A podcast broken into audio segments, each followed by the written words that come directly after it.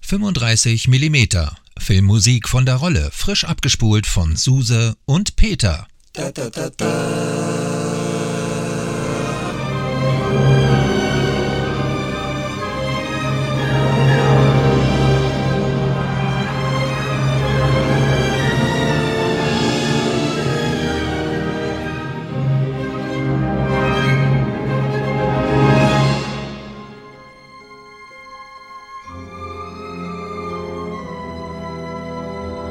Hallo liebe Zuhörer, Filmfans, Harry Potter Verliebte und die, die es noch werden wollen oder noch gar nicht wissen, dass sie es sind. Wir heißen euch herzlich willkommen und begrüßen euch zur etwas anderen 35 mm Harry Potter Sendung. Wir, Das sind Peter. und Suse. Ah, Harald Töpfer, hä? Echt jetzt? Lass es uns hinter uns bringen, bitte. Ich nehme es vorweg, du hast Harry Potter, oder? Tötet Harry Potter! Nein, nein, ganz so schlimm ist es ja.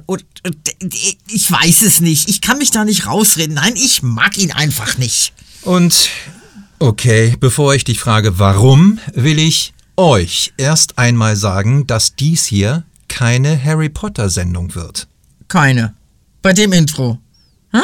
Hm? Okay, ich sage dir, da wirst du viel, viel, viel, viel Überzeugungsarbeit leisten müssen, damit ich überhaupt etwas zu diesem Thema sage. Mir wird ja bei dem Titelthema schon ganz schwummrig. Ja, und deshalb wird das auch, das sagen wir mal vielleicht mal vorletzte Mal sein, dass du hier heute in dieser Sendung dieses berühmte, allseits bekannte, eben gespielte Hedwig Lumus Thema gehört haben wirst. Das glaube ich erst, wenn die Sendung vorbei ist. Also, nun gut. Nochmal herzlich willkommen zu unserer ersten Themensendung dieses Jahr. Und dann noch ausgerechnet. Ja, ja, ja, ja, ja, ist ja, ist ja, ist ja gut. Aber nein, ich will dich, nein, euch heute nichts über Harry Potter und seine beiden Freunde Hermine und Ron erzählen, was ihr sowieso alle schon wisst. Nein, ich werde euch heute in die Welt der dunklen Künste führen. Dunkle Künste? Hm, damit kannst du mich schon eher einfangen irgendwie. Sehr schön. Ich möchte heute nämlich mit euch die Charaktere beleuchten, die die eigentlichen Stars sind, ohne die keine der schillernden Figuren bestehen könnte oder hätte bestehen können, ohne die glorreiche Potterwelt nicht so erfolgreich geworden wäre. Glorreiche Potterwelt. Hm. Humbug! Alles Humbug! Das ist kein Scheißdickenzieher.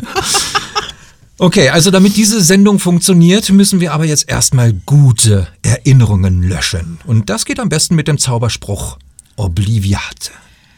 Bei mir brauchst du da überhaupt nichts zu blitzdingsen. Äh, ich habe kaum Erinnerungen an Potter. Aber da geht's doch schon los. Latein! Latein! Ich sehe schon, das wird echt schwierig hier, ne? Ja, sag ich doch. Okay, na gut. Also, ich äh, muss euch aber warnen, wir spoilern heute. Wer also noch nie etwas über Harry Potter, Geschichten gelesen, gesehen oder gehört und das unvoreingenommen tun will, der sollte heute hier und jetzt ausschalten. Also, Nein, äh, Suse, du bleibst, du bleibst. Geht ja wohl nicht hier. Also, drei, zwei, eins und los geht's.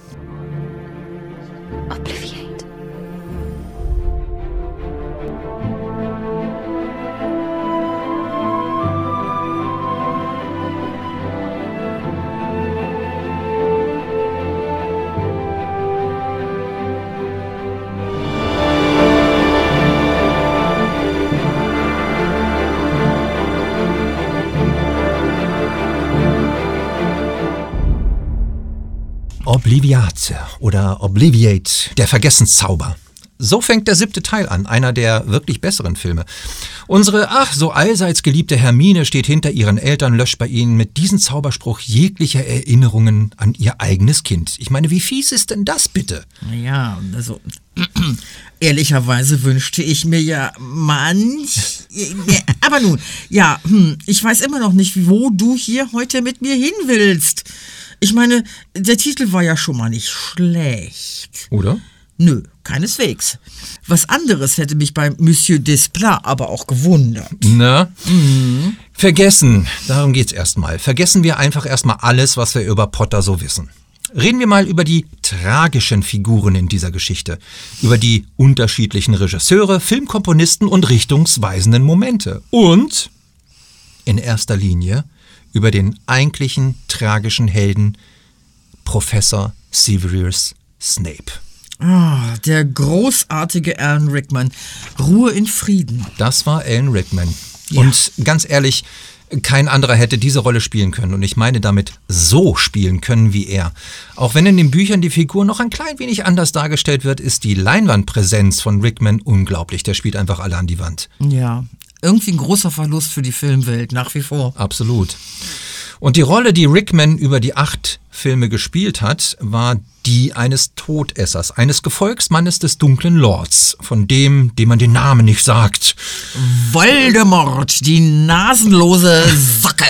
Sag es doch, Voldemort, Voldemort, Voldemort. Ah. Genau der. Und Snape spielt einen Doppelagenten. Also einmal den geheimen Gefolgsmann Dumbledores und seinem großen Plan und dann aber auch für Voldemort, der mit Snape die wichtigste Verbindung ins Hogwarts-Schloss und den Haus Slytherin hat. Mhm. Doppelagent. Mhm. Okay.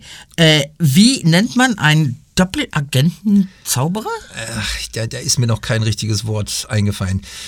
Aber ich, ich komme jetzt ja später nochmal auf die Figur Snape und seine Doppelagentenrolle zurück. Okay. Das ist nämlich echt tragisch. Aber zunächst wollen wir nochmal kurz den anderen Schurken oder besser die Schurkinnen beleuchten. Mm, böse Mädchen, huh? Mhm. Mm.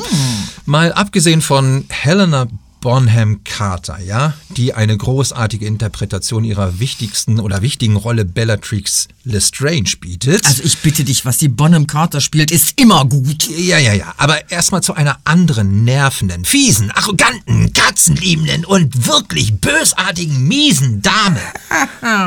Du redest jetzt aber nicht gerade äh, über mich. Boah, Suse. nee. Oh, schade. Tatsächlich nicht, die trägt nämlich grundsätzlich pink. Okay, dabei, dabei bin ich raus. Siehst du? Mhm. Dolores Umbridge. Du, die hat sogar ein eigenes, grandioses Musikthema bekommen.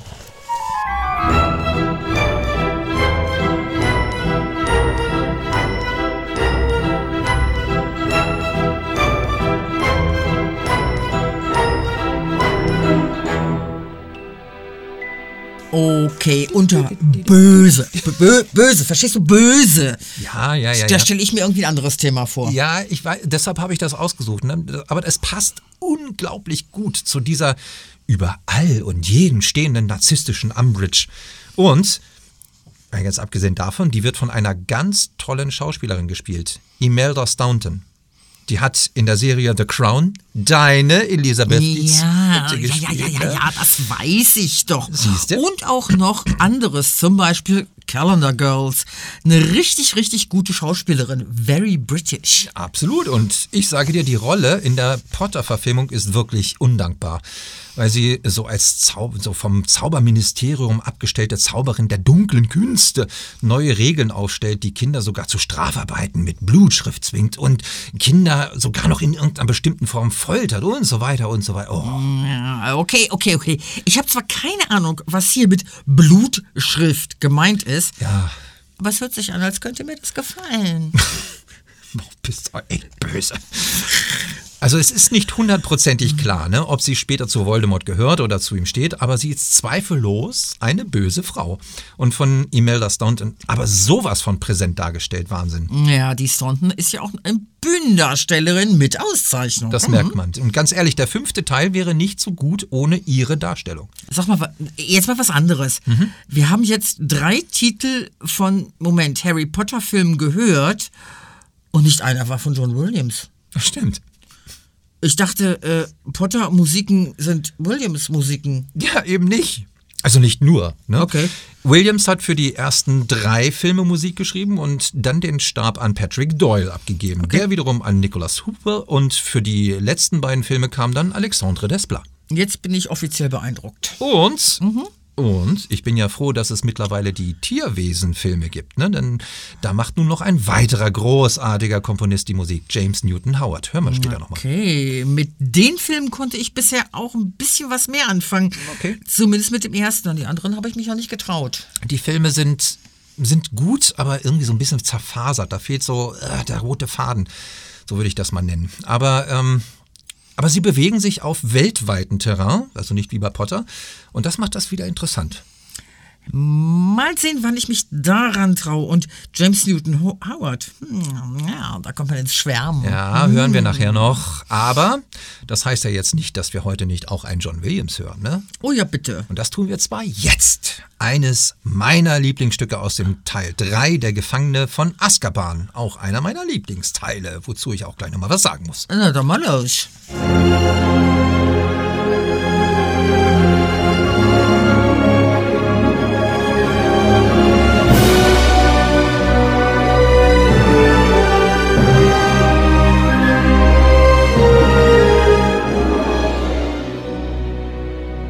Ganz klar, Williams. Ja, das wumst gut. Sehr schön. Mhm. Die, also ich muss auch zugeben, die Szene ist auch wirklich schön. Harry darf da auf dem Hippogreif Seidenschnabel im englischen Buckbeak eine Runde mitfliegen. Aha. Ja, äh, okay, ein fantastisches Tierwesen. Also wahlweise E.T. Phone Home? Ja. Oder was wolltest du jetzt mit Teil 3 sagen? Ach so, ähm, genau. Es gibt ja nun mal sieben Bücher, die in acht Filmen verwurstet wurden. Ne? Okay.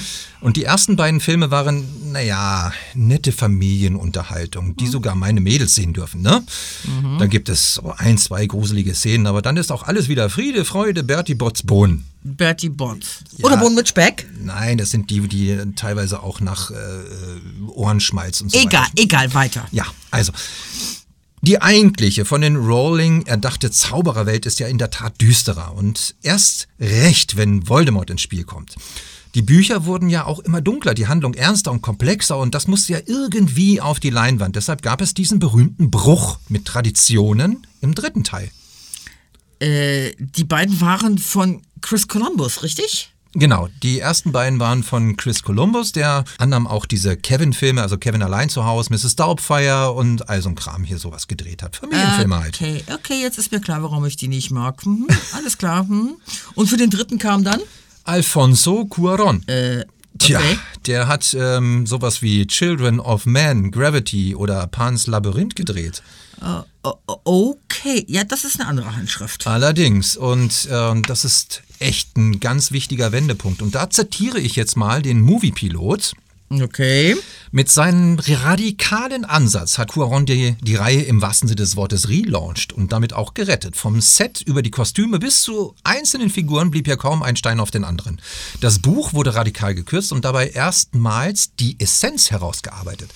Aus diesen knuffigen Kinderfilmen mit kitschigem Zauberland wurde eine universelle Coming-of-Age-Story, die sich erstmals, erstmals auch Zwischentöne und echte Bedrohung erlaubt. Hm, Knuffige Kinderwelle, Kinderfilme, kitschiges Zauber. Das ist meines Sprech. Ne? Siehst du.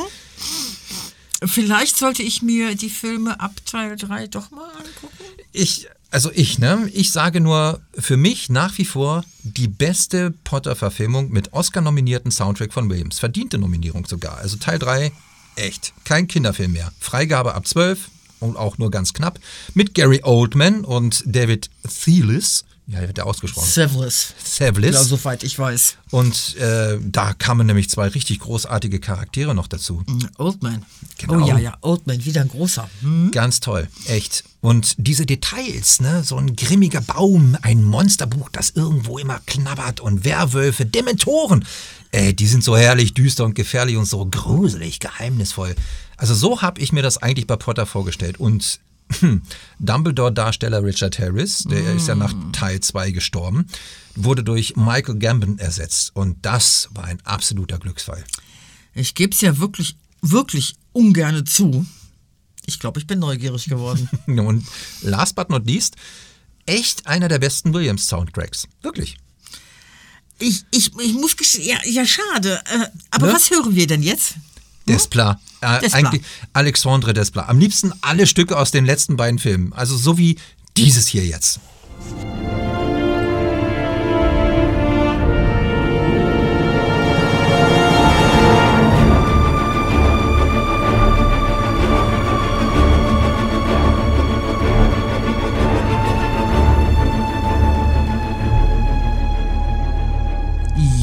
sehr schön, gut ausgesucht. Erinnert aber etwas an den Williams-Stil, finde ich. Ja. Und Titel Snape to Malfoy sagt mir, dass es um Mr. Rickman geht, richtig? Ja, in Jein. Ähm, also das ist ein Stück aus dem siebten Film, ebenfalls auch einer meiner Lieblinge. Also auch angucken? Ja, dafür müsstest du aber wenigstens den Film davor gucken. Der Halbblutprinz. Der, wo, Achtung, Spoiler, ähm, Dumbledore von Snape getötet wird. Äh, okay, Dumbledore ist doch der große, gute Zauberer und Snape der. Ich, ich bin verwirrt. Ja, also in kurz. Dumbledore hat in Teil 6 wegen eines fortschreitenden Fluches nicht mehr lange zu leben. Snape ist ja der Doppelagent, der von Voldemort dafür, ähm, das muss ich ja selber überlegen, also Snape als Doppelagent wird von Voldemort dazu befehligt, den jungen Draco Malfoy auszubilden, Dumbledore zu töten. So. Okay. Und Snape sagt das natürlich Dumbledore als Doppelagent, der Snape wiederum aufträgt, dass er ihn töten muss. Also Snape, Dumbledore. Voldemort weiß allerdings nichts von dem todbringenden Fluch. Das war mir jetzt viel zu schnell. Ne? Egal. äh, wer ist denn jetzt Drago Mal Malfoy? Draco, Draco, nicht, Dra Draco. nicht Dracula. Also Draco. Nicht Dracula? Schade. Draco Malfoy, allerdings der, ne, der wird gespielt von Tom Felton. Ebenfalls super, super besetzt und ich finde, man vergisst echt schnell, dass der Kerl ja mal auch eben alle Teile mitgespielt hat. Über zehn Jahre und mit dieser Serie genauso erwachsen geworden ist wie die anderen drei Bekannten. Und ähm, ja, schon als Junge hat er einen echt überzeugenden, fiesen Gegenpart zu Potter gespielt. Das ist jetzt dieser Wasserstoffblondling mit Jason Isaacs ja, ja. als Papa? Ja, ja, ja, genau. Und im Übrigen Jason Isaacs in der Rolle auch bestens besetzt. Genau wie seine Frau Narcissa Helen McCroy. Ohne diese ganzen tollen Schauspieler auf der Todesser-Seite, ich sag dir, das wäre nie so ein Erfolg geworden. Die Malfoys. Äh, ja, okay, ich verstehe so langsam. Aber was ist jetzt mit dem Jungen?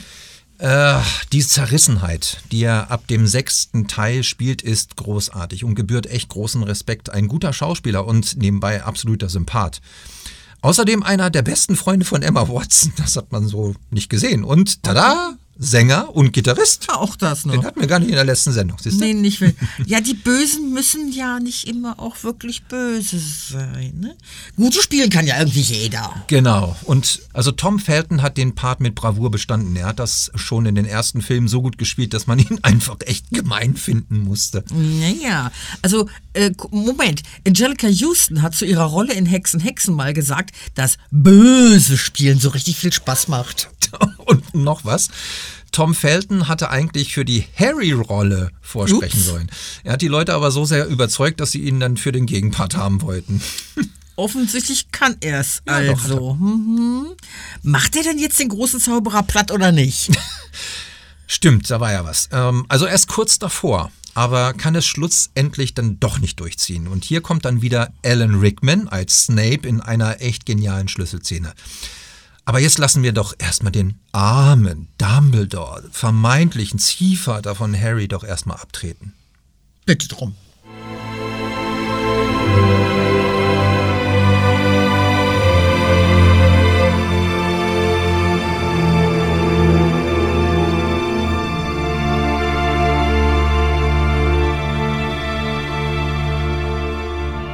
Oh, oh, Schnüff.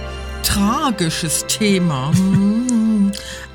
Aber du sagtest das eben so abfällig irgendwie. Was ist denn mit Dumbledore? Ja, da stehen sie alle und leuchten mit dem Zauberstab in den Himmel. Das ist so ergreifend. Aber äh, nee, nee, Dumbledore, der hat echt Dreck am Stecken. Und nicht so wenig. Ach Mann, oh Mann, das ist so kompliziert. Ja, das sage ich ja. Das ist komplex. Es ist eine komplexe Handlung. So, und jetzt, Achtung, hier kommen jetzt wieder Spoiler. Und die beziehen sich jetzt mal auf die Tierwesenfilme. Wo ist mein Fakten? Fakten-Jingle? Da mal Fakten. Fakten! Gibt einen Fact? Ja. Übrigens, wir brauchen mal einen Jingle dafür, ne? 35 mm. Fakten, Fakten, Fakten. Also, erstens, haltet euch fest, Dumbledore ist homosexuell. Äh? Zweitens, er war in Grindelwald verliebt, mit dem ihn ein Blutschwur verband und weshalb er in den 30er, 40er Jahren nicht gegen ihn kämpfen wollte, obwohl Grindelwald in den 40ern dann schlussendlich doch von ihm besiegt wurde. Drittens, Dumbledore Okay. benutzt Harry Potter, um Voldemort zu besiegen. Und er weiß, dass Potter dabei sterben muss. Viertens, er benutzt auch Snape für seine Interessen. Noch mehr? Aha, ich bin jetzt irgendwie ein bisschen durcheinander. Dumbledore ist homosexuell. Äh, das wurde so durchgewunken irgendwie, das hat die Rowling... Äh, wie bitte? Hammer, oder? Also Leute, nicht, dass ihr das falsch versteht. Wir, ja, wir, Susa und ich, wir sind neutral allen Neigungen gegenüber, ja. Also das, Aber sowas unterstreiche ich das, auf jeden genau, Fall. das musste jetzt nochmal kurz gesagt werden. Yep. Okay, also nebenbei, die Geschichte um Grindelwald, ja, die ist nämlich auch richtig interessant. Der, das ist in der Tierwesenwelt dann, ne, ähm, der war ein überaus charismatischer Mann, ganz anders als Voldemort. Der hat ganze Zaubererscharen davon überzeugen können, sich gegen Nicht-Zauberer aufzulehnen, also die Muggels, aus dem Untergrund ans Licht zu kommen. Ne? Und das, das, das hört euch jetzt mal an, das hört sich dann nämlich so an.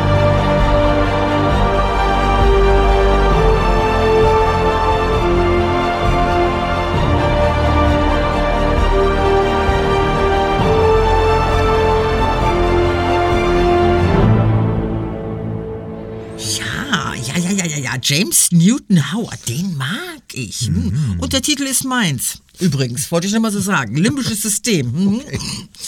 Und äh, das ist aus dem zweiten Tierwesenfilm? Ja, das ist eine Szene in einem Amphitheater. Das ist eindrucksvoll, vielleicht ein bisschen zu viel des Guten, aber echt, die hat was.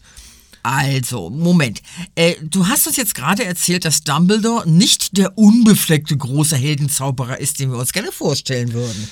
Ich sage mal so, für, für Kinder ja, da die meistens nicht so komplex denken. Für uns Erwachsene wird das große Bild erst klar, wenn wir diese Geschichte von Dumbledores Bruder, seiner Schwester und eben Grindelwald mit einbeziehen. Er hat nämlich Harry möglicherweise ja vielleicht gemocht, aber schlussendlich nur seine eigenen Interessen verfolgt und Harry sowie auch Snape nur benutzt. Sie haben ihn am Leben gelassen, damit er im richtigen Moment sterben kann. Sie haben ihn wie ein Schwein zum Schlachten aufgezogen. Jetzt sagen Sie mir nicht, dass Sie angefangen haben, sich um ihn zu sorgen. Okay, aber äh, Moment mal, Moment, das ist ja nicht wirklich sendetauglich hier, ne? Eben. Ne? Aber es muss ja mal gesagt werden. So, und die überhaupt tragischste Figur in der ganzen Geschichte ist und bleibt Severus Snape, Alan Rickman, der bei der ganzen Idee von Dumbledore nur mitmacht, weil er in seiner Jugend und bis zu seinem Tod in Harry Potters Mutter Lily verliebt war.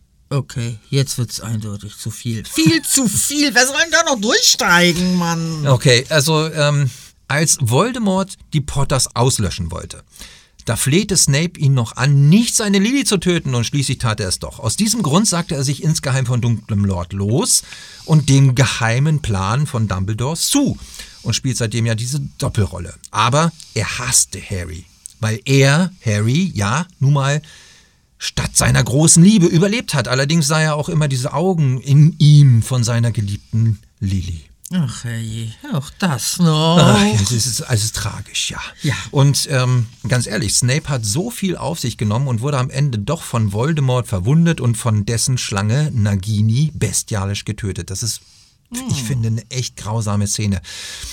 Bei der Harry auch noch beiwohnte, versteckt. Okay. Ne? Und die ist, so, die ist so still und nur mit diesen Tönen, wie die Schlange auf Snape so einschnappt und beißt und baff. Oh. Ja, ja, manchmal sind die ruhigen Passagen durchaus ergreifender als die lauten.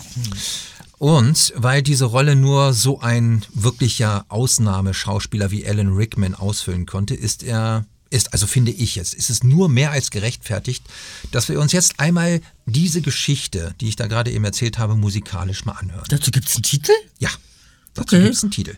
Im Buch ist das viel ausführlicher, aber ja, im Film können Harry und wir Zuschauer nun mal sechs Minuten miterleben, was für ein mutiger Mann Severus Snape tatsächlich war und wie stark seine Verbindung zwischen Harrys Mutter Lily und Snape war und Harrys Vater eigentlich ein arroganter Typ.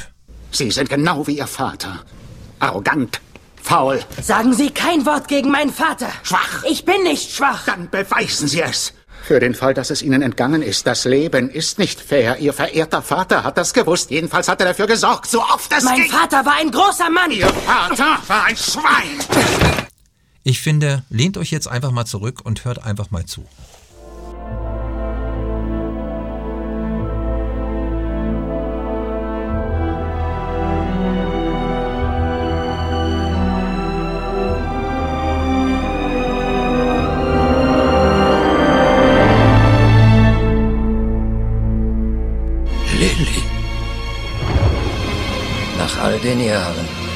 Immer. Dunkel, düster, tragisch, unerfüllte Liebe, Mord, Verlust, Trauer. Alles irgendwie drin in dem Titel. Aber eigentlich eben doch ein Ehebrecher, hm? Ja, also ich. Also ich muss gestehen, mich nimmt das mit. Diese Okay. knapp zehn Minuten in dem Film, als das Ganze so passiert, die machen irgendwie was. Das ist großes Kino. Was sagte Harry Potter 19 Jahre später zu seinem eigenen Sohn auf dem Bahngleis 9 3 Viertel, als der wiederum Angst hatte, in Hogwarts ins Haus Slytherin gewählt zu werden? Albus Severus, du bist nach zwei Schulleitern von Hogwarts benannt. Einer von ihnen war ein Slytherin und wahrscheinlich der mutigste Mann, den ich je kannte. Ja, okay. Da ist aber trotzdem irgendwie dieser Widerwillen in mir, die Filme und die Geschichte mal genauer zu. Es tut mir leid. Ja, ich will dich ja auch nicht überzeugen. Ja, Doch, ich, willst du, gib's doch zu. aber es gibt, es, es gibt tatsächlich noch so viele interessante andere Charaktere. Die Schlange von eben, Nagini. Das ist eine wirklich echt spannende Geschichte. Die ist eher traurig. Und diese ganzen anderen tragischen Gestalten. Ich meine, vor nicht gar so langer Zeit nannte man diese Gestalten Missgeburten. Und die fanden oder finden in diesen Romanen von äh, der Rowling in, in den Filmen Plätze. Allerdings meistens als Bösewichte. Ne? Eigentlich sind die Romane ein Sammelsurium von Außenseitererzählungen. Aber wir haben ja heute nur nicht die richtige Zeit dafür jetzt hier. Okay, da kann man der Rowling vielleicht doch unterstellen, dass sie. Ansatzweise rassistische Ansichten? hat? Das hast du jetzt gesagt. Ja, okay. Okay. Nun gut. Also eins, eins habe ich jetzt noch. Ne? Okay. Was ein riesen Knotenpunkt für die ganzen Potter-Handlungen ist. Na, dann schnell die Zeit und du weißt, ne? Ja. Wir müssen einmal Hogwarts, das Schloss, der zentrale Mittelpunkt kommen. Also bitte einmal noch diese Hymne. Ne? Okay.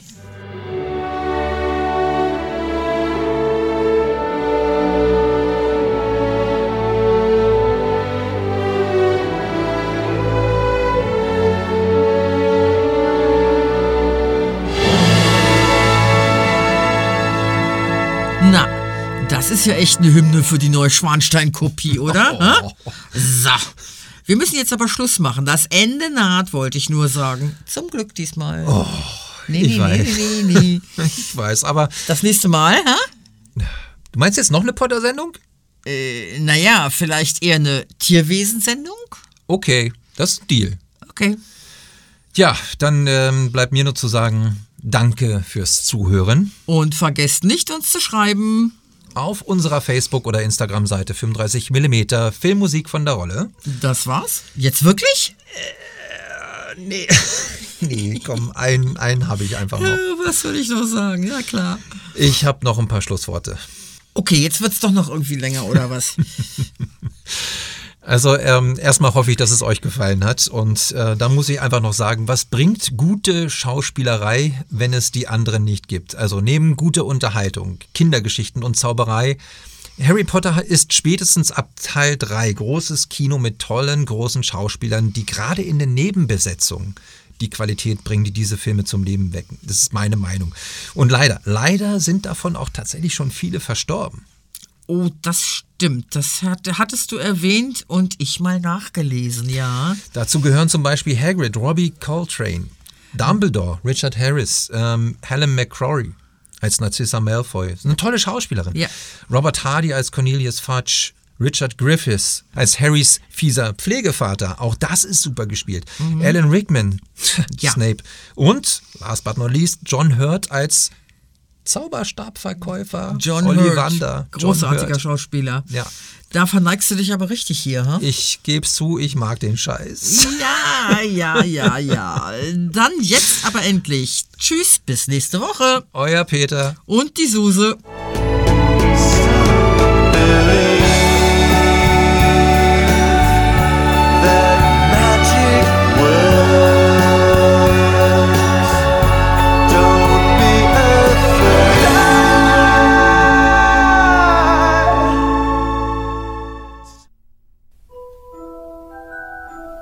So, und jetzt können wir euch eure Erinnerungen zurückgeben. Ich brauch die nie. Oh wieder nie. Suse. Äh. Okay, also Licht wieder an. Lumos. Und tschüss Hogwarts. Übrigens ist dieses Thema hier im letzten Film wieder gespielt worden. Jetzt ist es aber wirklich vorbei, oder? Ja.